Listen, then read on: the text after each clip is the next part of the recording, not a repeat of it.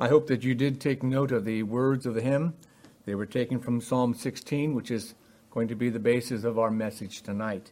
So if you have your scriptures, you may want to turn to them now to Psalm 16.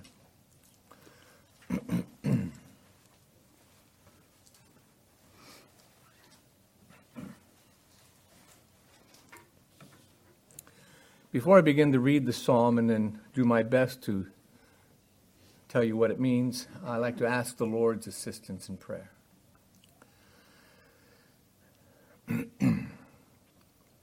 Our Holy Father, we thank you for your kindness and your long suffering and patience toward us. We know, Father, that without Christ we would be among all people most miserable. There would be nothing in this world for us there would be absolutely, even the joy of the world would become nothing but pain. So, Father, we know that you are our portion. You have given us all that our hands can hold, that even the, even the bad is good. We have seen how your mighty power has abounded toward us and how all these things around us has pointed us to our great Savior, our great refuge, our great preservation of the Lord Jesus Christ. So, Father, open our ears tonight and open the scriptures to us. We pray that these things might be done for the good of your people, for the glory of our Christ, and for the glory of yourself. We pray this in our Lord's name. Amen. Amen. I'd like to read this to you. I'm going to be reading from the ESV version.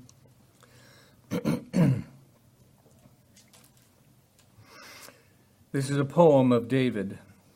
Preserve me, O God for in you I take refuge. I say to the Lord, You are my Lord. I have no good apart from you. As for the saints in the land, they are the excellent ones, in whom is all my delight. The sorrows of those who run after another God shall multiply. Their drink offerings of blood I will not pour out, or take their names on my lips. The Lord is my chosen portion and my cup, and you hold my lot. The lines have fallen for me in pleasant places. Indeed, I have a beautiful inheritance. I bless the Lord who gives me counsel. In the night also my heart instructs me. I have set the Lord always before me, because he is at my right hand, and I shall not be shaken. Therefore my heart is glad, and my whole being rejoices my flesh also dwells secure. For you will not abandon my soul to Sheol, or let your Holy One see corruption. You make known to me the path of life. In your presence there is fullness of joy. At your right hand are pleasures forevermore.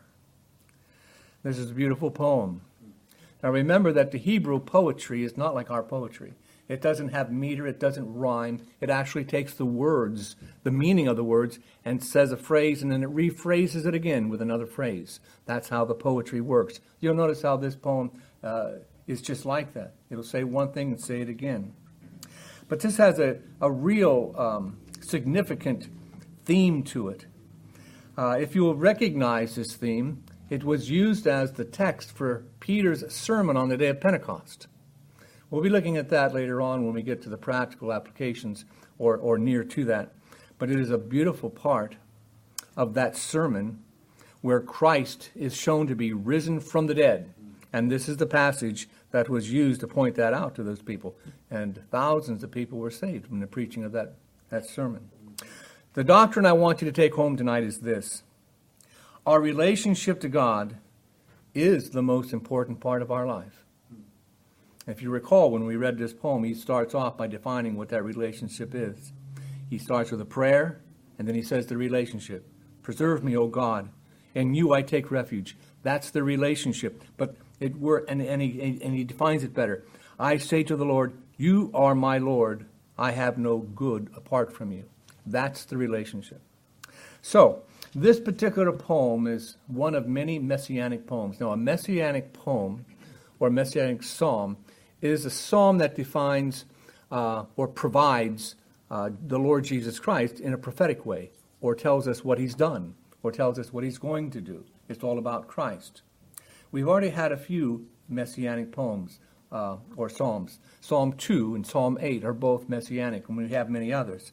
But this is, uh, this is a unique one that addresses the resurrection of the Lord Jesus Christ. Now, I've read several people on this. Uh, I like what Matthew Henry had to say about it. I like what Boice had to say about it. I like what Spurgeon said the best. Sometimes I, I toss a coin on which one I use because they're all good, but this time, no coin needed. I really enjoyed what Spurgeon had to say about this because he had the leaning that all of this is about Christ. Now, it's not to say that none of it is about David. It's all about David. But there's also a reflection of, of the Lord Jesus Christ having these words in his heart. And if you want to know the mind of Christ, I believe that we can saturate ourselves with the meaning of this psalm and we'll understand how Christ felt about his God, how he felt about us, how he felt about living in the flesh, and how he lived his life the way we should have lived, living a life full of faith. And so I liked what Spurgeon had to say about it. This particular psalm can be divided into four different sections. In verses 1 and 2, we'll see how the writer defines his relationship to the Lord. In verses 3 and 4, we see how this relationship impacts the writer's relationships with everyone else. In other words, since he has a relationship with God, now he has a relationship with everyone in the world. Between the unsaved and the saved, he has a relationship with both of those. But those relationships depend upon his relationship with God. Thirdly, we look at how, uh, in verses 5 through 8, how the relationship that the psalmist has with God provides blessings to him. There are certain blessings that are provided to him just because he has a relationship with the Lord. And lastly, in the last section, verses 9 through 11, we see how his relationship with the Lord provides him a future hope. And of course, that provides the scriptures that were used by the Apostle Peter when he said, Our Lord has been risen from the dead. And so, with this, before we get into the verse by verse explanation of it, I want to give you the reason why I chose there, there's the title. If you looked at the bulletin this morning, I put in the title for this, My Portion and My Cup. Now, the words portion and cup in the context that we're looking here, it, it, it means something like this. What God has provided for me in my life, the daily bread, my providential uh, provision, uh, that which I have that I can eat, basically what I can eat and what I can drink. Because this is the same type of word that's used, Lord, give us our daily bread. And we also have the cup that goes with it. But I believe from Spurgeon's point of view, which he had a very astute observations here, that the Lord Jesus Christ, he was the one that wanted us to understand that we don't live by bread alone, do we? We live by every word that proceeds from the mouth of God. And yet his face was to set himself to go to Jerusalem and to take that cup. Now, this is not a cup of pleasure, is it? It is not a cup that we would say, Thank you for the daily bread that I have and all the suffering that I'm going to do. It's not seemingly like what we would normally say. But when we look at how Christ willingly suffered for us, he sees his relationship with God and his relationship with the excellent ones. Did you notice how those words were used concerning the people of God? The excellent ones in the earth. He has this relationship where his suffering actually brings himself to the point of saying, My suffering will satisfy my need to please God and to save his people. And so he becomes satisfied with his own pain. And I think this is where David can also train us or teach us to say, there is suffering in our life that we can use and say there is going to be joy from our suffering. God gives us good things, and we can enjoy them every day. But the things that we have to endure, if we understand how these things work all together for the good of God, for the good of you, then you can enjoy them too if you understand that the pain you suffer now is an investment in the joy in the future. So that's kind of the, the whole psalm put together in a nutshell. So you can have, have the answers up front. You won't be tested at the end. Those are the answers right now. So let's go to verses 1 and 2 and read them. Preserve me, O God, for in you I take refuge. I say to the Lord, You are my Lord, I have no good apart from you. So we can see it begins with a very simple prayer, a very simple prayer that actually defines the type of relationship we have with God. The first thing that comes out of David's mouth I need preserved. I need help. There is this basic relationship. I am a sinner. I understand that He is a holy God. And now I'm pleading to God to be my preservation, not my judge and condemn, uh, condemning God. Not, not in His justice do I want to face Him, but in His mercy and grace. And so He pleads, preserve me. And so in you I take refuge. When it comes to being convicted of our sin and knowing that we are going to be condemned, to whom would we go? Would we run to the judge who could actually condemn us? In this case, since our Jesus Christ is God, we can say we can look to God. We can look to the judge because when we are in Christ, then we can say that God is our refuge. So this defines our relationship that we need a refuge, that we need a place to be preserved, and that Jesus Christ is our safe place. Take note whenever you read your scriptures. How many times will you read in the epistles that we are in Christ? In Christ. You see, the concept of justify, justification, the very idea that He's given us His own righteousness, must mean that we are in Him to receive it. And that we were in Adam when we were condemned. And so the phrase, in Christ, is very important to understand. And that the psalmist right here is actually defining the idea I want to be in Him, I want to be in God in that safe place, in that place of rest, where we will not be in turmoil. The writer is also observing these things where he says, The Lord. He said, I will, uh, I say to the Lord. And if you notice in your scriptures, that is the capital L O R D, that means Jehovah. And so he says to Jehovah, You are my Adonai. In other words, my master. So I say to the Jehovah, I say to the to, to the to the God of all, that he is my master. He is actually defining the relationship by saying, I want to belong to you. I want to be your servant. So you are my refuge, and I want to be your servant. So you are my Lord. He also says that he is the Almighty God, and he needs to be owned by him as a master. I want to be owned by you. Now, the next phrase is why we, I, have chosen this title also, and why I think the value of this psalm can help us in understanding how we can embrace the suffering we have by saying that this is an investment.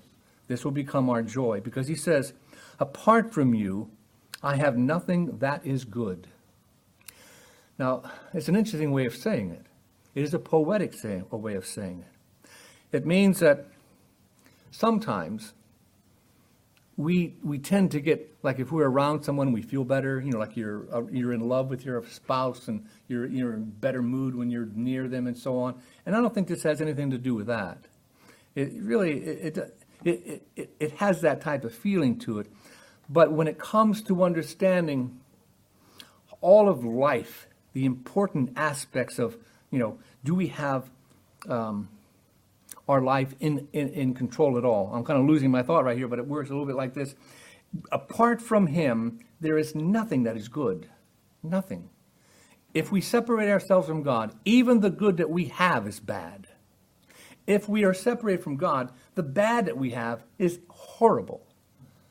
And so, if we are with God, we know that the goodness that we receive, the kindnesses, the, the natural blessings that he, he even gives everyone in the world because God is commonly good to all of us. There's common grace everywhere. We all have air to breathe. We all have our legs to walk, most of us here. And we all have these type of things that are blessings to us.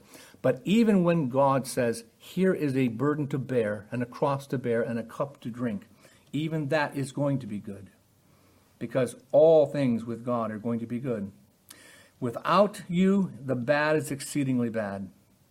But with you, even, even the bad is good. And so I want you to imagine, just for a few seconds, I want you to imagine that there is no life with God right now, that we do not have a God. I want you to think with that thought that misery actually has no meaning to it. Misery is just plain misery. There's nothing good about it the bad things that happen to you are just bad. That's it. Now, you see, that's what the world has. The world has nothing but bad when bad happens. Now, if there is no God, the goodness that we have in our lives is actually bad also because it vanishes away. The goodness of life in this world without God does not last.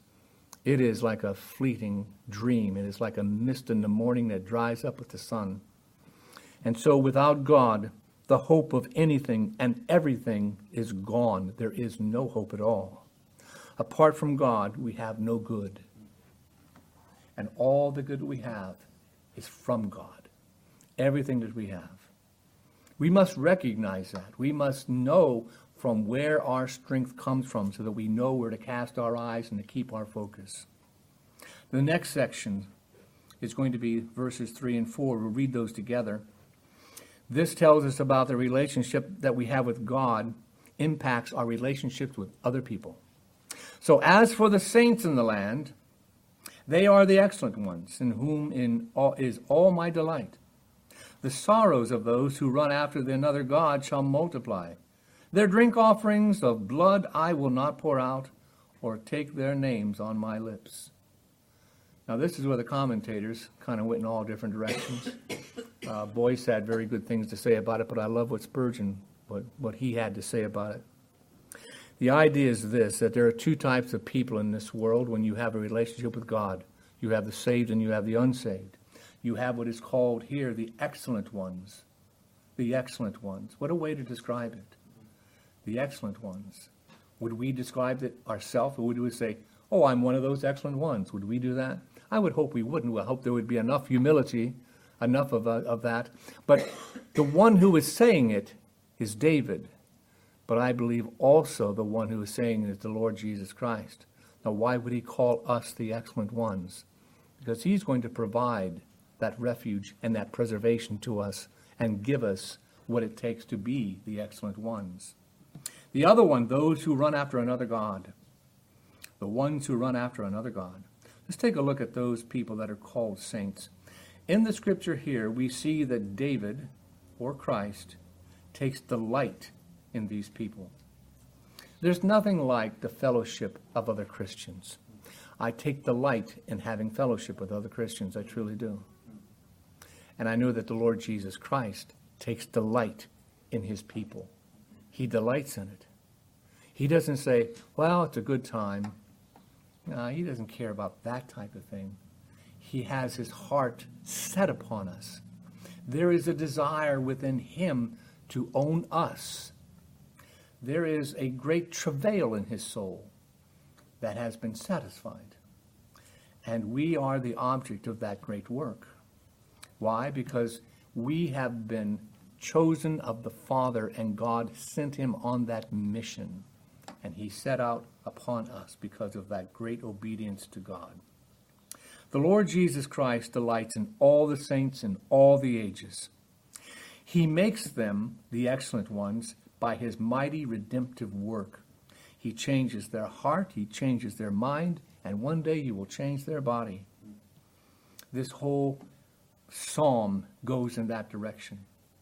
He, he, he delights in them, and it ends with the idea that their bodies lie in hope and that they will be one day raised from the dead. This is where Christ says, This is my joy. And we are the ones that, that bring him joy. Not that we deserve, not that we are, have something valuable in us, but He is going to make us like that. The others, the ones who run after another God, it's an interesting way to put it, is it not? The psalmist could have said it in a hundred different ways, but he chose to say it this way The others who run after another God. They could have said who worship other gods, who seek out other gods, but he says they run. The idea that they should run from God and run to other gods Matthew Henry says it this way Their sorrows are multiplied times the number of their false gods. All their sorrows. If they have a false God, they have sorrows. If they have more than one false God, they have a multitude of sorrows. This very idea here, if you would read, the sorrows of those who run after another God, and then the phrase is repeated again, that's the way the Hebrew poetry works the sorrows of those who run after another God shall multiply. And then it repeats it Their drink offerings of blood I will not pour out or take their names on my lips. That's another way of saying that. It's an interesting way of saying that, is it not? that David should take a look at these people and say, and remember, David was a king. David was a king. If they should come to him and say, We pledge our allegiance to you, we would offer our services to you. We want you to take what we have and accept it. And he said, I'll not pour it out. Why? Because pouring out a drink offering is a ritual of acceptance in the tabernacle. People would bring a drink offering to the altar, and they would pour that on the altar. It would steam up and rise up to God. It was an offering to God. God would accept it, He would be pleased with it. But David would not even accept it, nor would he even bring the names of their lips on, upon his lips. He would not repeat them. But when we turn this to Christ, we have a whole new view of this. The idea that Christ is to receive offerings from us is repeated in Romans chapter 12. Does it not say that we should offer our bodies a living sacrifice to God, which is our reasonable and acceptable service?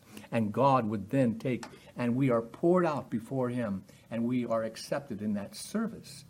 But He also takes our names upon His lips and turns to the Father and says, I intercede for them. I want to you, I want to introduce them to you. I represent them. I will now plead for them. Christ does this for us. This is not the ones in whom, that is, these are the ones in whom he rejoices in. But the others run in the other direction. They offer their drink offerings not to be accepted by David, not to be accepted by Christ. So David takes delight in the fellowship of the saints, will not approve of ungodly friends. Christ takes delight in those who are chosen of the Father delighting even in the suffering on their behalf. Christ will gladly carry the burdens of his loved ones. He carries their names before the Father, and he will find refuge for them and the preservation of God in their presence. Let's read the next section, verses 5 through 8. The Lord is my chosen portion and my cup. You hold my lot. The lines have fallen for me in pleasant places. Indeed, I have a beautiful inheritance. I bless the Lord who gives me counsel. In the night also my heart instructs me. I have set the Lord always before me, because he is at my right hand, and I shall not be shaken. Now, this particular section has to do with the blessings that are received because of your relationship with God. Because we have a relationship with the Lord that says, I own you, I want my I want to be preserved in you. I take my refuge in you because you have that relationship. Now there will be blessings given to you. And I have identified four distinct blessings in these passages that we need to take a look at. Number one, the Lord is my chosen portion and my cup. Number two, you hold my lot. And number three, the lines have fallen for me in pleasant places. Indeed, I have a beautiful inheritance. And number four, I bless the Lord who gives me counsel. In the night also my heart instructs me. Those are the phrases that we'll take a look at individually. So let's take a look at the first one. First, the Lord is my chosen portion and my cup. If we looked at this through the eyes of David, we would say this that David would look at life and be happy and be content with the mere uh, necessities of life. His portion, the daily bread, what we have to eat and drink. He would say that each day he gives him what he needs, his daily bread. And since the cup is mentioned, we would say that this is part of that portion. Now, when it comes to a messianic psalm, we have Christ who says, and, and, and, and we say this thinking of how would Christ say this? He is my chosen portion and my cup. He would say that Christ would say to him in, in his heart, My God is all of my goals my God is all of the bread of heaven that I need. Even the cup that He gives me is my portion. That is my joy to take. That is my desire to achieve, the good and the bad. What lessons can we learn to imitate our Christ that we should look at our life and say, even the bad, even the bad will I joyfully do, knowing that it does good that God has not given it to me because He is wanting us just to see how much we can take, but there is something to be accomplished by it. There is good to be done by it. And so we see here that the portion is the work that Christ has to has been given by, by God to, to accomplish. Everything that he did, my life is to do the will of my Father, what he has done from the foundation of the world. I know the scriptures that I have work to do. What I see, the Father does. Remember all those phrases in, in, in your reading in the scriptures? All those have been found in the, in the Gospels of Christ. The cup can be referring to the suffering of Christ on our behalf. So we see here that Christ is being thankful for all these things. The heart of Christ will never be satisfied unless he does all that the Father has given him to do. And when he said, It is finished, he has accomplished it all. So, secondly, he says that you are my lot. Now, this is an interesting phrase. We use this phrase uh, in, in, even in our times, but the lot can be used to describe how the people of Israel, or the people led into the land by Joshua, were provided an inheritance. But I would say that um, this particular idea is presented in verse 6. And so we're not going to go in that direction. It really can also mean that this is the uh, providential items that God has given to each and every one of us. And so he says, he concedes that everything that God brings into my life, I shall be completely satisfied with. And that is a tremendous statement to say. That is a, that is a a position that puts yourself in that will make you a lot joy, more joyful than what we are. It is like the hallmark of the world right now to be completely discontent with everything. It seems like everyone is just, they're not happy with anything. As a matter of fact, it's, it's almost admired to be unhappy in this world. You know, sometimes you look at the, at the philosophies of life and they say, well, uh, are you a socialist? Are you a capitalist? Are you this or that? many times it boils down to are you content? I think you just need to strive a little bit further. You know, you need to have this much better. You would be a better person if you just kind of, instead of being happy with this, strive to get this. And discontentment is kind of like the fuel that is uh, the source of your success. It's like what fires, uh, what, what makes uh, capitalism successful? Well, a good dose of greed ought to do it. Well, there's a big difference between being, uh, shall we say, a good steward and someone that just cannot get enough, someone that just cannot be satisfied. We need to be people that can be satisfied and be content. We need to understand that when God gives us a lot in life, that there is a reason behind it. You just think for a few minutes. There is none of us here ever filled out one of those applications that says, "Oh, you were about to be born. Where would you like to be born?" There is a uh, uh, a time. What century would you like to be born? What sex would you like to have? Male or female or other? Okay? You, what, what type of thing would you want to fill out? And you know, you just wouldn't be happy unless you had all that, really? No, there's a lot that has been given to you. There is a, a situation, a, a, a life, uh, everything about you, your health. It's all been given to you. And what are you going to say? I am so discontent. If only I wasn't this or that in our society, we want to do that. We want to say, I am not a male, I am not a female, I am not this, I am not that, I am not black, I'm not white, I'm not anything. I can choose whatever I want to do. Look, that's not true. Why don't we just take a look at the facts and say, This is my lot? And wouldn't it be wonderful if we could look at it and say, Bless the Lord for my lot in life? In Timothy, 1 Timothy chapter 6, we read this. But godliness with contentment is great gain. Think of that. Can you take a look at what God has provided you and say, Thank you. Thank you for what you have given me. For we brought nothing into this world, and we cannot take anything out of the world. But if we have food and clothing, with these, let us be content. Now, I'm not, I'm not trying to make you into a Republican or a Democrat, and I'm not trying to convince you to do any of these other things like that.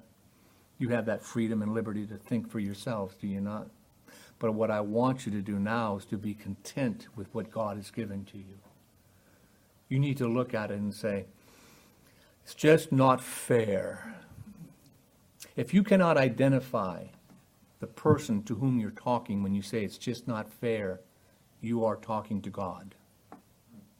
You cannot take that position of judging God. It's not good for you. I almost, the world, as a matter of fact, almost will compliment you and admire you if you're unhappy, if you're discontent. They always want you to want more, to be discontent. But the flesh of man has a real failing. The flesh even tempts us to go in the direction where we can only be happy with what we should not have. Isn't that the saddest story of human race? But it's true, isn't it? David is content with what God has brought into his life. We read the words that the Lord is my portion and my cup. And then he says, You hold my lot. My lot. Now, when it comes to Christ, his viewpoint on this, the satisfaction of Christ is one of the great themes in Scripture, in my opinion. You don't read about it a lot, but it is very important. And I'm talking about the lot of Jesus Christ. You see, we all have a lot, but Jesus Christ had a lot too. He had things that he was given to God to do. What was his lot in life? Well, he said it was wonderful. He said it was full of joy. He said he had loved ones surrounded him, the excellent ones. He said he had God before him. He rejoiced always. He is just wonderfully satisfied.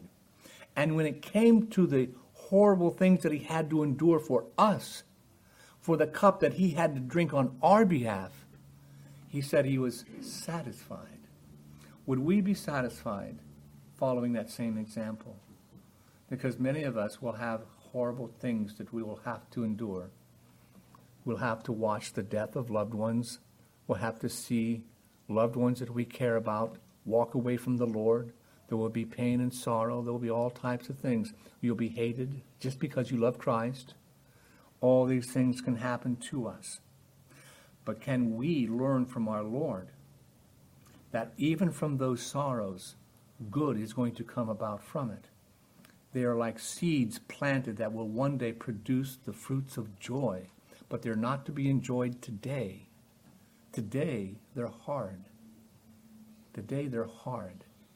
Remember what our Lord, what our Lord prayed the night before he was crucified. Lord, there, if there's any way this cup can pass from me, please let it pass. But not my will, but thine be done. How much can we learn from that in our own lives? David, let's go on to where it says on the third line, thirdly, the lines have fallen for me in pleasant places. Indeed, I have a beautiful inheritance. Now, this actually does refer to the idea that when Joshua went into the promised land, the land was divided up. The lines that we would say of a surveyor, the lines of someone that says from this point to this point, you put a rock here, put a rock here, everything on this side is yours, this is your family, everything. And David is describing his inheritance where the lines have fallen and he is given this land to enjoy, that they are beautiful places, a beautiful inheritance. Now, we can say David had that physical land, and I'm sure that he enjoyed it. And so, what does Christ say? Christ looked at his inheritance, and what is that? What did he inherit? What did he come after and say it is a beautiful thing? What in this world could he call beautiful? But to do the will of his Father and to be satisfied with dying for sinners. Uh, we can say, well, that doesn't sound good to me. I would beg to differ. What he has done with us is a wonderful thing. It is a beautiful thing. We have been made into heaven. God has made us into the stones that build the temple.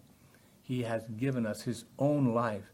In that land, he is the lamp that holds the light of that city. Christ is the creator of heaven and earth and all the foundations and all the plans and all the lines that have been laid, they all point to the worthy Savior of sinners. Isn't it a great thing to think about our Christ?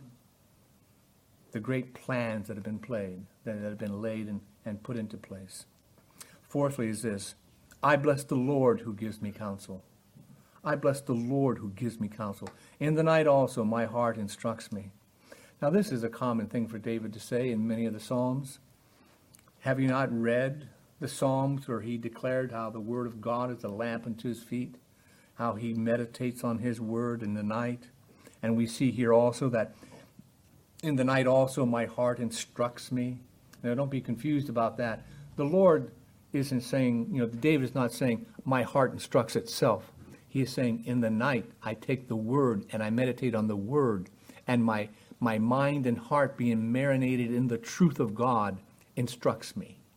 This is what he's saying. Now, of course, when we start thinking about the Lord Jesus Christ, it's hard for us to think. We may say to ourselves, well, he just knew the Word of God automatically because he was the incarnate Word of God. But we need to understand that he was incarnate flesh and he was made like us. He was a man of faith. He believed what the Word said, and he did what we should have done. He believed what we should have believed, even though he was God incarnate. He was a man of faith, and that's hard for me to understand. But we can be encouraged by that. Why? Why can we be encouraged? Because we can be like him. He has shown us that it is doable and that we should follow in his footsteps. The Lord, he says, I bless the Lord who gives me counsel. The Lord blessed his Holy Father who sent him on that mission. During the days of his flesh, he lived by faith. He lived by the counsel of the whole Word of God, believing and obeying the wisdom and direction provided in it. Who else could do this other than the Word of God incarnate? The one who has the Spirit of God without measure. We need to understand better the doctrine of the Holy Trinity, that God the Father, God the Son, God the Holy Spirit are all one God that there is no division between them, the triunity of God. It is a mystery that's beyond my capability to understand, let alone communicate to you. But I do know this in the days of his flesh, he believed.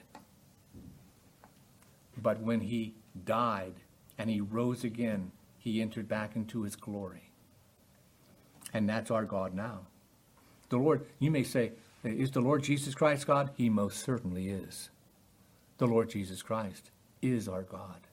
And when we look to God and say, There is my preservation and there is my refuge, we are looking to Christ. If you've seen Christ, you've seen the Father. If you have loved the Holy Spirit, you have loved Christ. These are true. Lastly, in this section, I have set the Lord always before me. That's his relationship. Do you see the first prayer? Do you see how he prayed to God? Preserve me, be my refuge. You are my God. I have set the Lord always before me because he is at my right hand. I shall not be shaken. Now, I know David needed that. David had a lot of turmoil in his life. He needed the stability of God. But what of our Christ?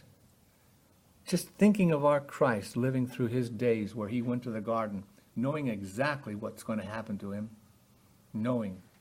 And yet he was not even shaken a bit. He never hesitated, not one time, not one time. He would go to Jerusalem, walk right through Samaria. And you know how the Samaritans are. We worship here, you worship Jerusalem. But he said, It's my time to go to Jerusalem. They said, Well, then go. He did not hesitate. He went there with bravery.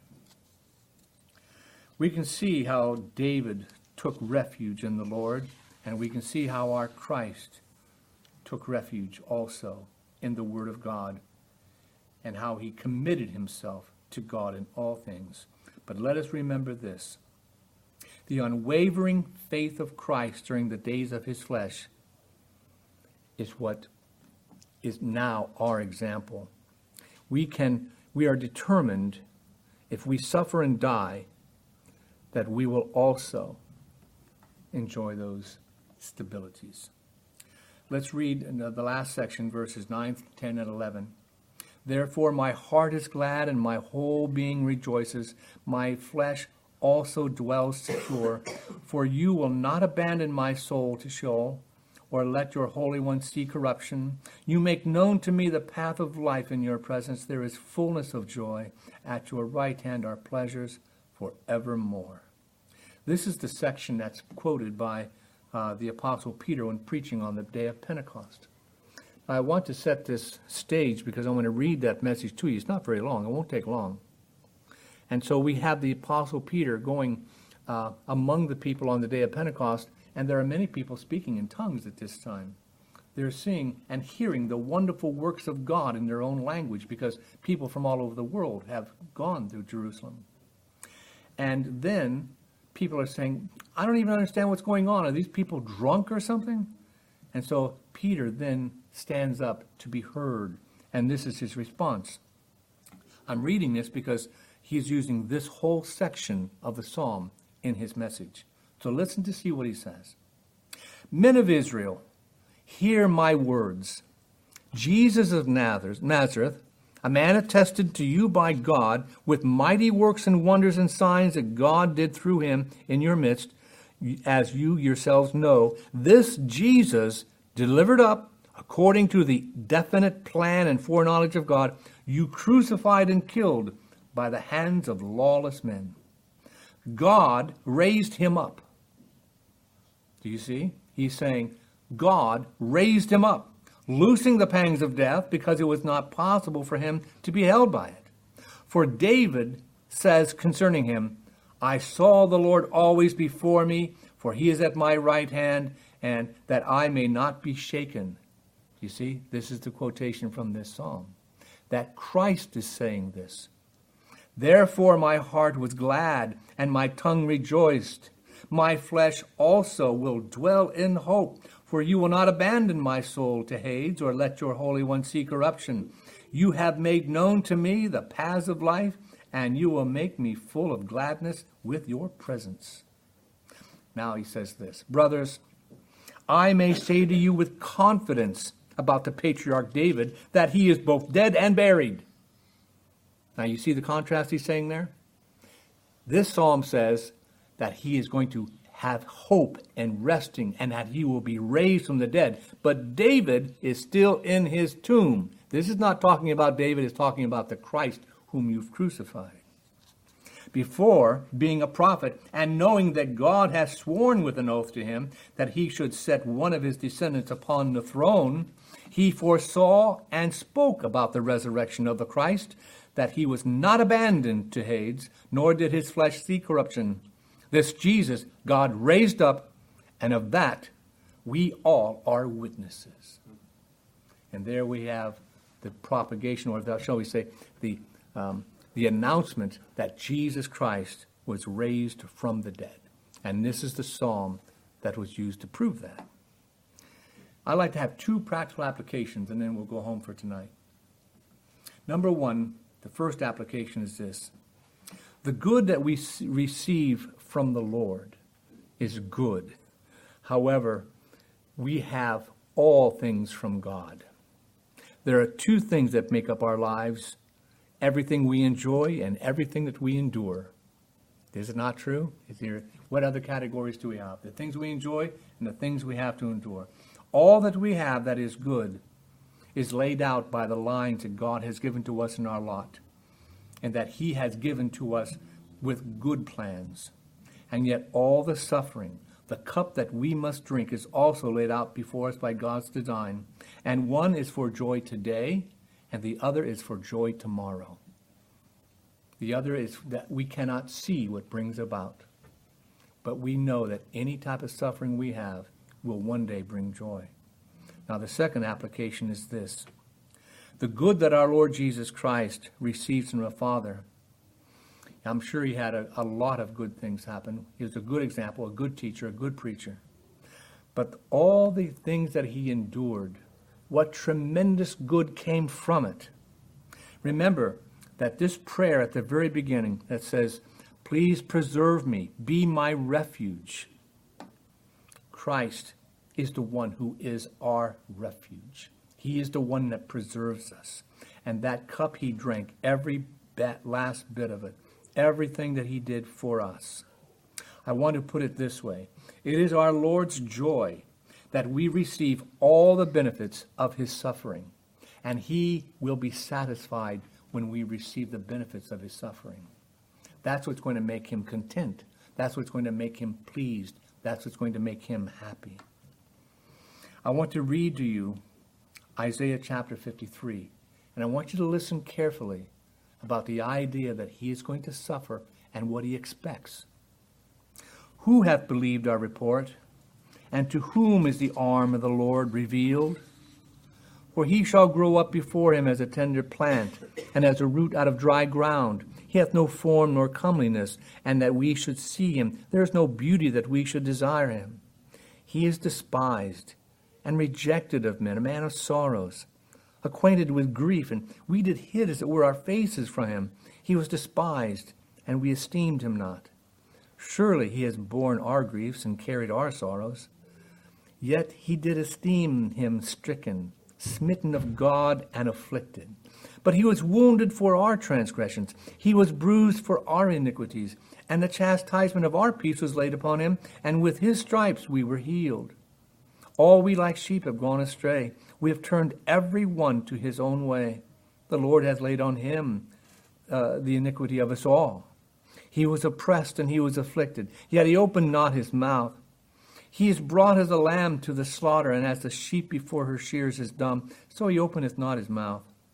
He was taken from prison and from judgment, and who shall declare his generation? For he was cut off out of the land of the living, for the transgression of my people was he stricken.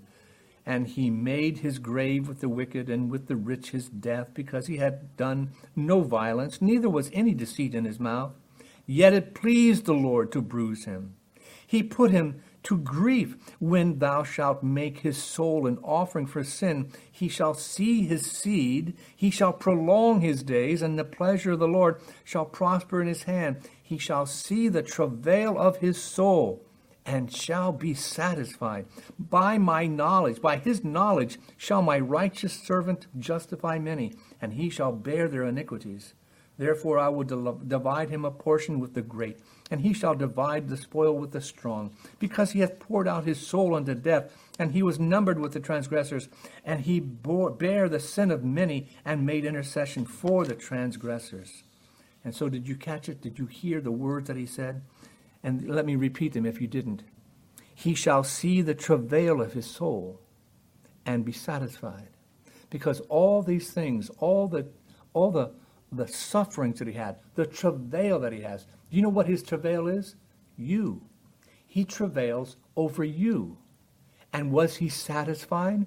Well, the very resurrection of God in Christ says, I am satisfied with your work for them. And he says, I have now my excellent ones around me. I have my friends. There are those who run to other gods, but I have seen the travail of my soul, which is you, and he is now pleased and satisfied. He has gained what he has labored to win. All his pain, all his sorrow has gained eternal joy for us let us follow that example. When you have in your life pain that you must endure, know that God's plan, his lines have been drawn for you. All these things are for our good. If God be for us, none one can be against us. There is nothing that can harm us. And even the evil, God has turned the curses into good.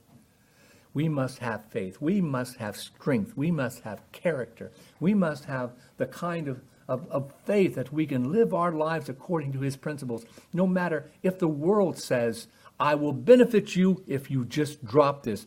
And, and, and, even the devil said to our Lord, If you bow down, I'll give you the kingdoms. You don't have to die.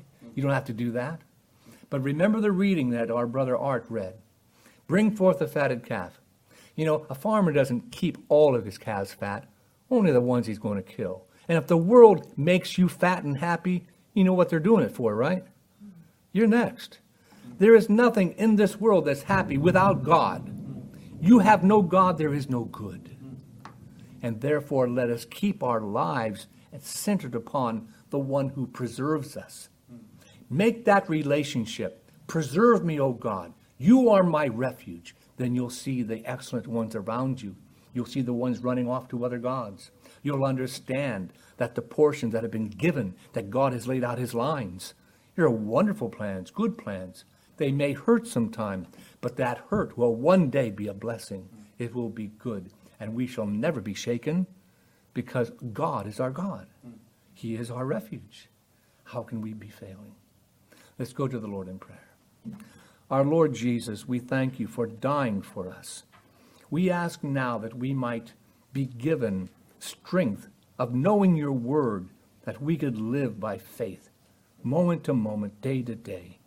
May we endure unto the end. May we be conquerors. May we be like those uh, that are described in the apocalypse, how we could listen and hear what you say to the churches.